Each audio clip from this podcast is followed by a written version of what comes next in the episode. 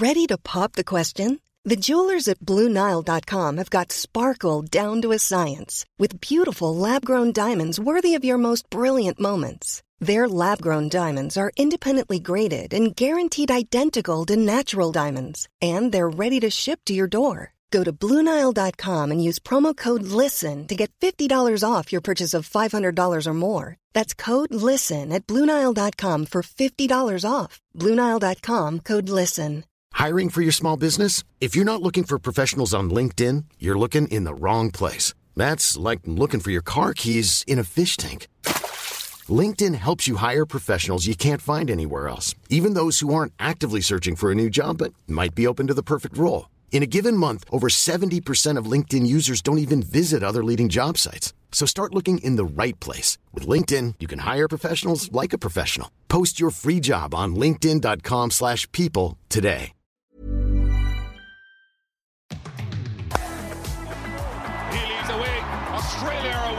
Sit back and enjoy the stroke play of Meg Lanning. This is excellent batting by Ash Gardner. Jonassen strikes again.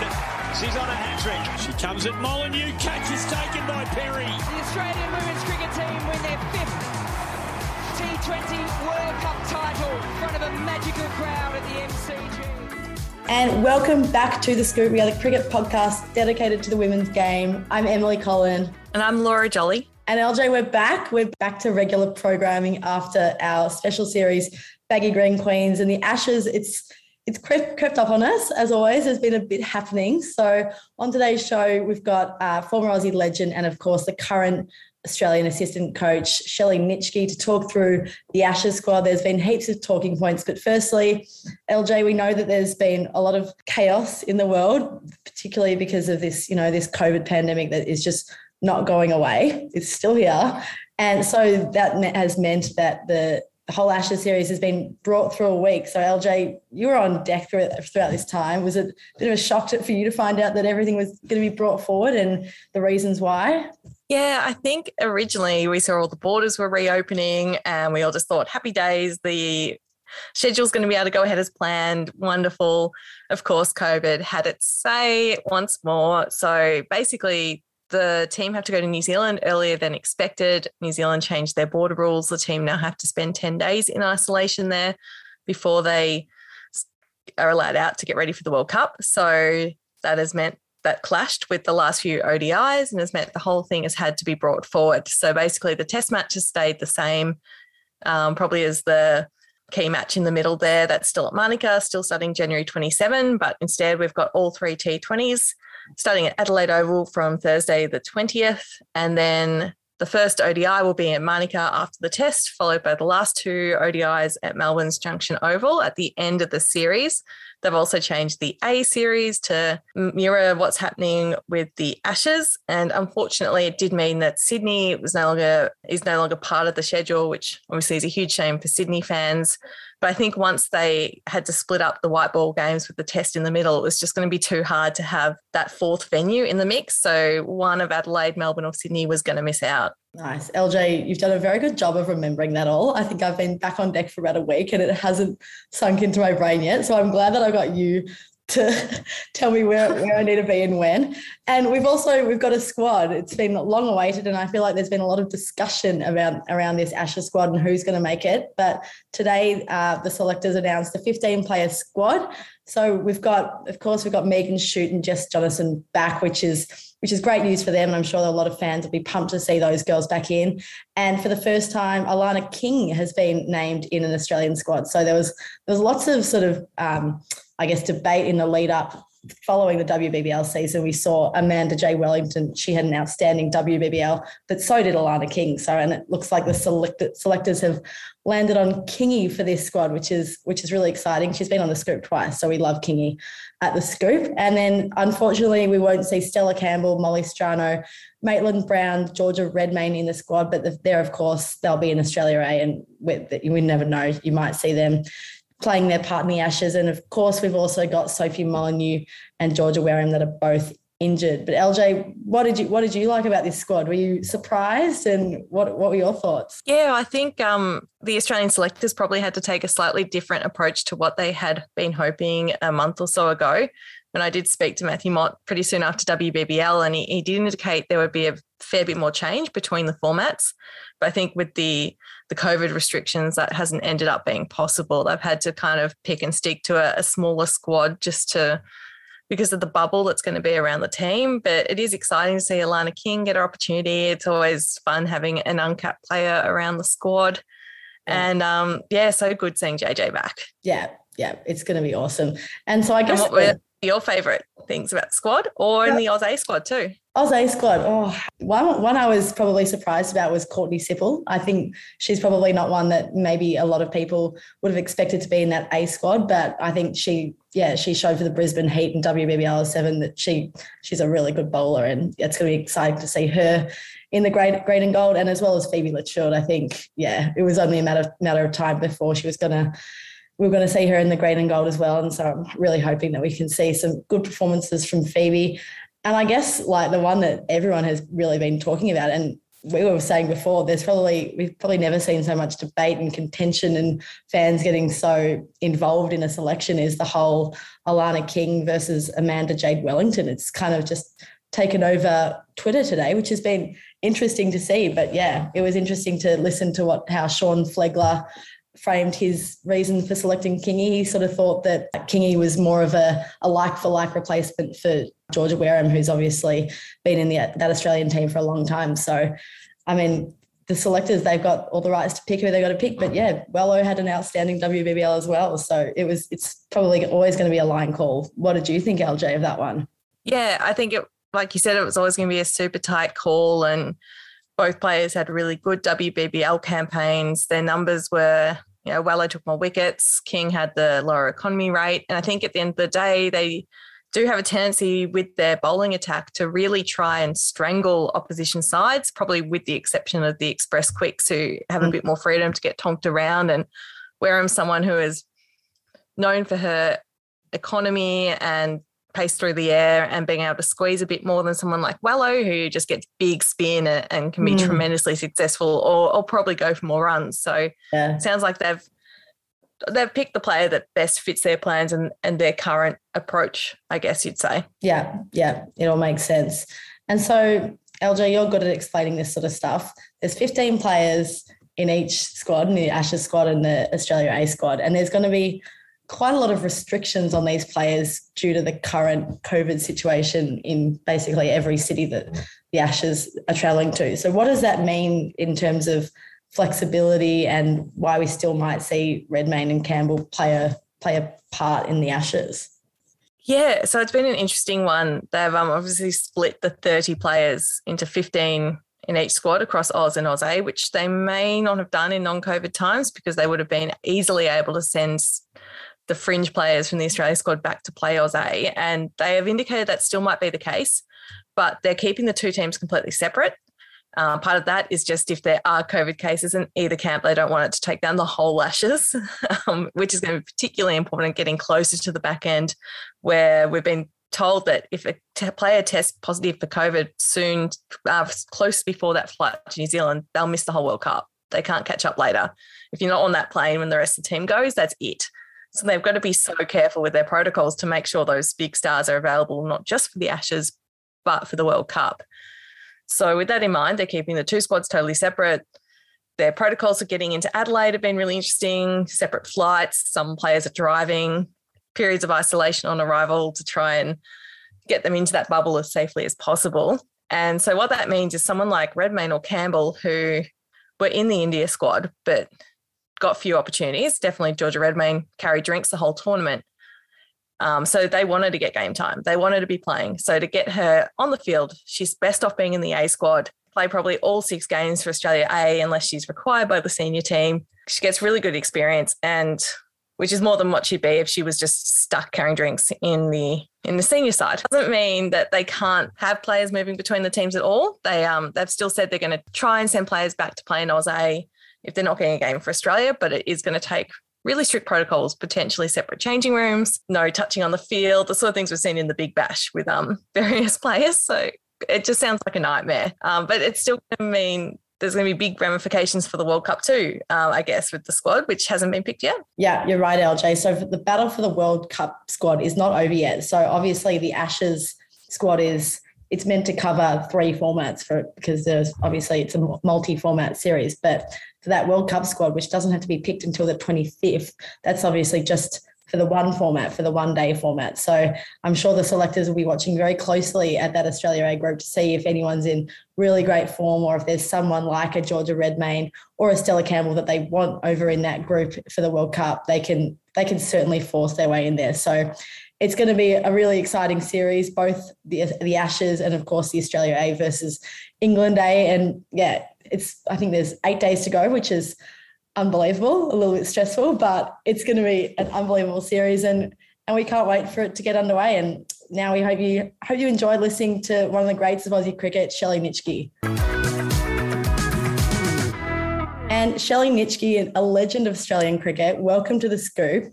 Shell, Ashes squad day is always an exciting one. How are you feeling? What's the what's the vibe been around the group heading into the Ashes this year? Yeah, look, I think it's um, obviously with the squad coming out today, it's all starting to to get um, you know a bit real, which is good because there's been obviously a lot of discussion around different things happening in the world at the moment. So um, for us, it's it's nice to get the squad out there and start to think about cricket and and getting the series underway. So you know, a few an exciting time for, for Kingy, who's been announced today um, as a new player. So yeah, it, it's it's good to to have that squad out there and get people sort of shifting their focus a bit. Yeah, first we did want to talk about Kingy, the the new face in the squad. You've um, coached her with the Scorchers this year. Can you talk us a bit about what Kingy's like as a bowler and as a teammate? Yeah, so you know, fantastic. Obviously, to see Kingy get an opportunity um, at higher higher honours, and she's had a, a good couple of years, particularly at the WBBL and and this year for the Scorchers. So, um, you know, she's a, a, leg spinner coming in to replace, um, unfortunately, Wolfie, who's injured. But you know, Kingy, um, she she brings her own style of game. She's uh, I think quite quick through the air. She gives the ball some some good revs, but she's she's quite quick through the air. She's got a bit of a bit of flair about her. Um, and yeah, as a teammate, she's uh, sort of one that gets around the girls a lot and gets a really brings the group with her, gets up and about, and um, was fantastic. I know um, in the Scorchers this year in that regard, in bringing in the team together and the internationals coming in. So, you know, I think she's going to add a, a really good element to the squad. Yeah, awesome. And Shell, you would have done a bit of work with Kingy throughout the national performance squads and things like that. How have you seen her evolve as a as a leg spinner over the years? Yeah, I did. We had her up here at the NPS program a couple of years ago. Um, and, and I think she's evolved nicely. She's um, probably got a, a, few more variations. I think the main thing for Kingy is she's is her match match awareness and game sense has really evolved. Um, I think we've always known that the skill has always been there, but I think it's her game sense that's evolved and um, her ability to, I guess, think on her feet now in the middle, out in the middle when she doesn't have people around her to tell her what to do. So I think that's been a, um, a major sort of shift in her. Um, you know, she fields really well. She's she's a bundle of energy out there. So it's been good to watch her game grow over the past few seasons, and now she's been rewarded with some good performances. You reckon she'll wear the sunnies in the green and gold? Oh, I hope so. Or the white? She does it that's her thing. So you know, I, I, hope she stays true to what she does and and doesn't let right. that, uh, that, let that the green and gold scare her from from bringing in her um her uniqueness. So you we know, do we'll love see. her style. Sunny's in the baggy green. Yeah, bit of, bit of flair won't hurt us. Oh, and so obviously, there's unfortunately no Wareham or Molyneux for the Ashes, but JJ's back. Um, in great news. How do you see JJ and Kingy potentially fitting into the same 11 and, and complementing one another? Yeah, look, I think, um, you know, it's fantastic to have JJ back. She, um, disappointingly for her, missed that, uh, the India series, but then came back and had a really good WBBL. So she just seems to sort of pick up where she left off. And um, I think we we definitely missed her reliability um, in the India series with the ball. So I, I, definitely think that there's there's room for, for her and King. You know, JJ's um, she can play a defensive role as well as an attacking role um, and, and very adaptable. And Kingy being a leg spinner, um, they're more of your attacking type players. So, you know, I think whilst they still are both spinners, that there's definitely um, scope for them both because they've got um, certainly enough variations and, and enough differences to be able to, to slot into the same team. Yeah, speaking of JJ, how impressive is it that she can miss that India series, be out with injury, but then just come back into WBBL like that and have such a dominant campaign? Yeah, I think it just speaks volumes for, um, you know, first of all, JJ's professionalism. Um, you, have seen her do it before. You know, she's missed a few series before or, or, whatever with some some small injuries and she's just able to to pick up where she left off and you know she does a lot of work she puts in a lot of volume with her skills and, and, I think that pays dividends for things like this. She knows her game really well. She's really confident with it. She's got, um, you know, she's got good cricket sense. So she's just able to back that and, and pick up where she left off. And, you know, I've been doing a bit of work with her the last couple of days before we sort of head off in the Ashes. And, you know, she hasn't sort of missed a beat since she, she missed um, a bit of time out with that previous injury. So I think it's just a credit to sort of the, the work she does on her skills. And, and, you know, she's been doing it for a while now too. So, um, she keeps her, her, game plan pretty simple and she's just able to execute. And Ash Gardner is another one, Shell, that um, we saw her bowl really well throughout that India series. What role do you see her playing in the spin group in the upcoming Ashes? Yeah, look, Ashes, like you said, she had a, a really good series of the ball, I think, against India. Um, played a, a, really big role for us in the Test match, and, and I think Ash is going to continue to to play a, a good role in, in Test match cricket for us um, as well as the ODIs. Uh, pro- probably, you know, we, we, might see her in the T20s as well. Um, England, I guess, have all right hand batters, and we've got two spinners that take the ball away from the right hand batters. So at, at, times, Ash doesn't get exposed as much with the ball in T20 cricket, but certainly not because she's not able. It's just a matter of our, our team makeup. But, you know, I think she's going to play um, a pretty significant role, particularly in the ODIs and the Test match through the Ashes for us. Yeah, I think there's a bit of talk during the India series about the work she did over the winter to sort of tweak her game, particularly for the Test match. Uh, have you seen some of the, those small changes that she's made? Yeah, I think that the main, you know, I think with her bowling, it, has been um, evolving for some time, and, and, she's been slowly just working away at different things and finding her right pace and her right lines for different formats. Um, I think a lot of the work she'd done was sort of um, in and around her batting and, and technically and trying to make herself a bit tighter for Test match cricket. And she played really well for us against India. So she certainly um, was showing some signs of, of that work paying off. I think with her bowling, you know, she's long time, she's a great bowler and, um, you know, she's, she's always um, been a, a good um, performer for us in, in ODI cricket. So to me, it was no surprise that she bowled really well in ODIs and in the Test match. Um, especially, I think she was with the uh, test match, she was, you know, she's able to get her rhythm. So she sort of settled in and, and bowled a couple of really good spells and some long spells as well, which was um, really important for us. And Shell, any insight from you into the Alana King versus Amanda Jade Wellington selection? It's it has been the talking point of the day. So it certainly has been. Yeah, there's been uh, yeah. a fair bit of um, publicity about it. Um, yeah. and, and, obviously today the squad's dropped and um, and Kingy's been named in our, our team, but um, I sort of didn't uh, didn't have a, a, too much input into that. Um, I guess you know I, I, watched them both during. Obviously, had Kingy in my team, but watched Wello mm. very closely during the WBBL two, and she was fantastic. So um, I don't know the decisions behind it, but um, you know it's a, it's a tough call, and, and on this occasion, I guess they've given the opportunity to. Um, to Kingy, but um, Welly was absolutely fantastic through the, the WBBL, and I'm sure she's going to do really well in the um, uh, Oz A games. And um, it's been a bit of a, an interesting lead into the Ashes. The WBBL ended in late November, and then the COVID situation kind of wreaked havoc with WNCL a bit. Um, from a, a, coaching perspective, has that changed anything about how you're going to prepare the players for this series, considering some of them, like Moons, haven't played at all since the end of WBBL? Oh, look, I don't think so. To be honest, I'm not sure we've got much opportunity to prepare to have much control over how we prepare.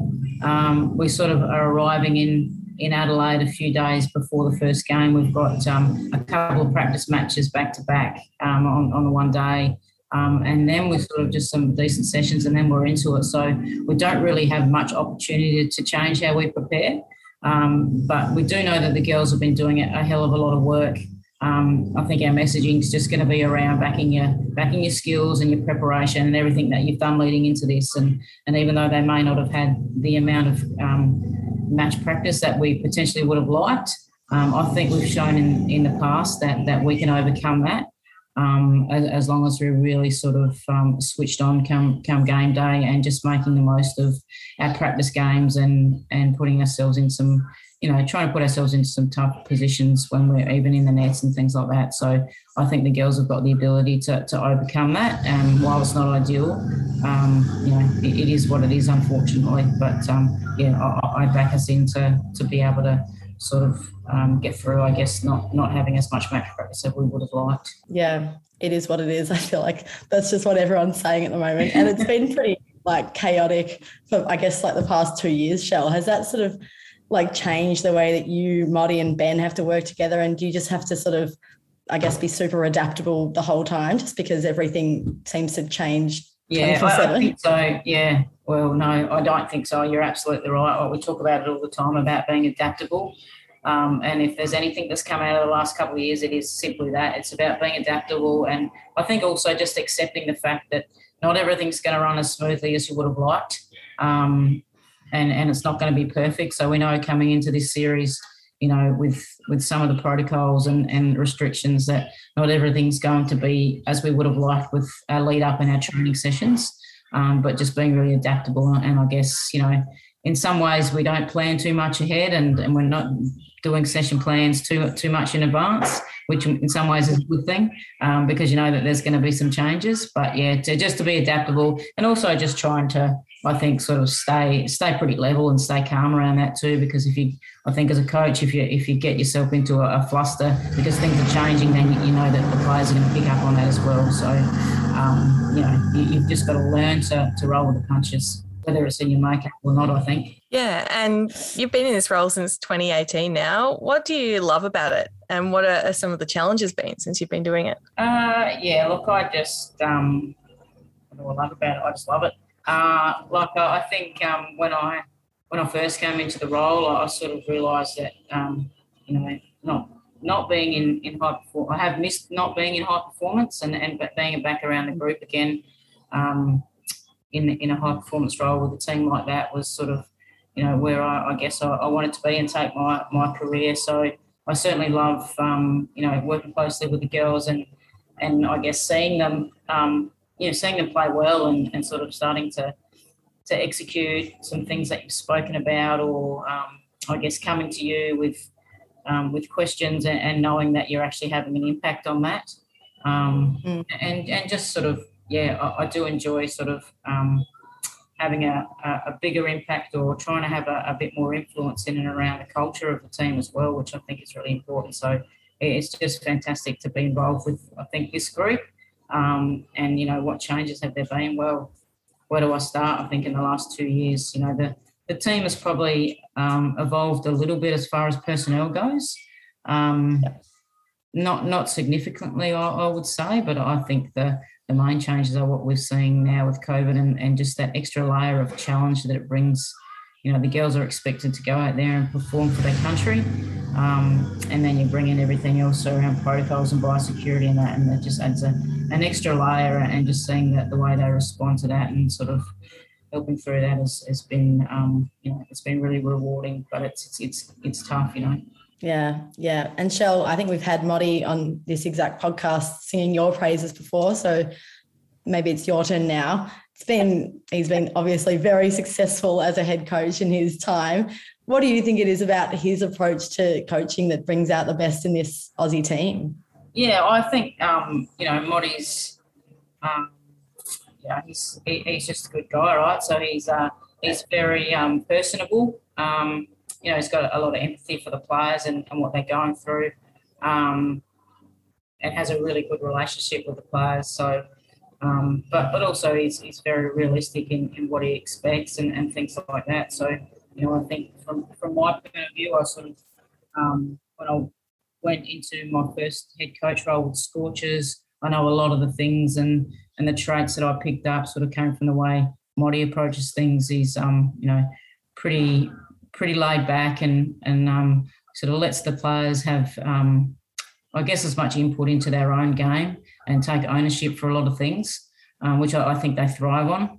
Um, yeah. and, and, treating them like people and um, making sure that you know we're really open to um, people coming into the group and not closing ourselves off and think all those sorts of things I, have really um, learned from him and tried to sort of take forward when I went to a head coach role. So, um, yeah, I, I, think that's sort of the, the, the main things. And um, I know from a cricket perspective, if ever I've got any questions, I know he doesn't sort of overcomplicate things as well. Um, yeah. And, and it's quite sort of um, clear on his messaging and things like that. And you've been part of plenty of Ashes series yourself as a player. Um, what do you love about the Ashes and what have been some of your favourite memories you've been involved in? Yeah, I think, um, yeah, the Ashes, it's, it's just a, it's just special. Like it's it's just um, that um, old rivalry between Australia and England, and um, everyone sort of, I think, takes a step up for it, and and and really, um, you know, it's got a it's steeped in a lot of history.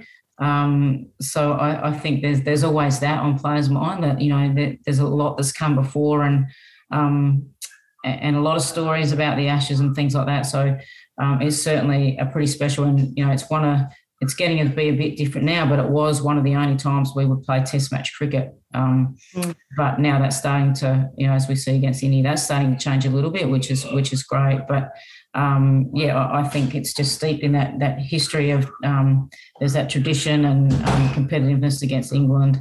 Um, so players sort of, you know, um, take that step up. And and for me, I think probably one of the my greatest memories of the Ashes was winning them back. I think in um, in Bankstown in 2011, I think it was. Um, because at one point the Ashes went when it was just Test matches. It got down to being just one Test. So obviously, yeah. if you held the Ashes, all you had to do was draw the Test. So we didn't hold the Ashes. So we actually to get the Ashes back, we had to win the Test. And um, yeah, we we had a, a, pretty good performance there at Bankstown. I think um, it's been written about more recently. Again, um, with Rene Farrell took a hat trick, and um, we got him back, and it was uh, it was a pretty good moment. So I was involved in 2005 when we lost it for the first time in 40 years. Um, and, you know, I've spoken to someone recently about that too, and and that was. Uh, uh, that that hurt because you saw how much it meant to them and the celebrations that went on afterwards. And to be involved in that team that lost it after 40 years, it was nice to be able to be in this, involved in the same team that got it back for them as well. Yeah, nice.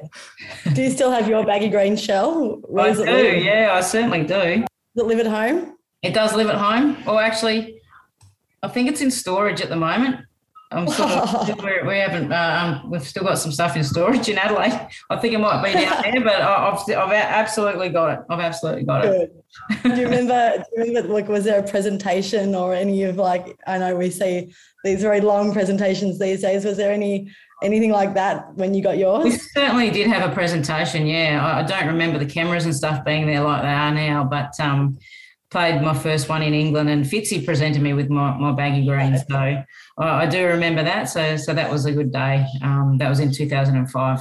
Oh, beautiful. Oh, yeah. Shell, it's been absolutely awesome to have you on the scoop. We wish you all the best for the upcoming Ashes series and hopefully catch you there and hopefully see some great cricket. Yeah, thanks for having me sit back and enjoy the stroke play of Meg Lanning. This is excellent batting by Ash Gardner. Jonassen strikes again. She's on a hat trick. She comes at Molyneux, catches Even on a budget, quality is non-negotiable. That's why Quince is the place to score high-end essentials at 50 to 80% less than similar brands. Get your hands on buttery soft cashmere sweaters from just 60 bucks, Italian leather jackets, and so much more.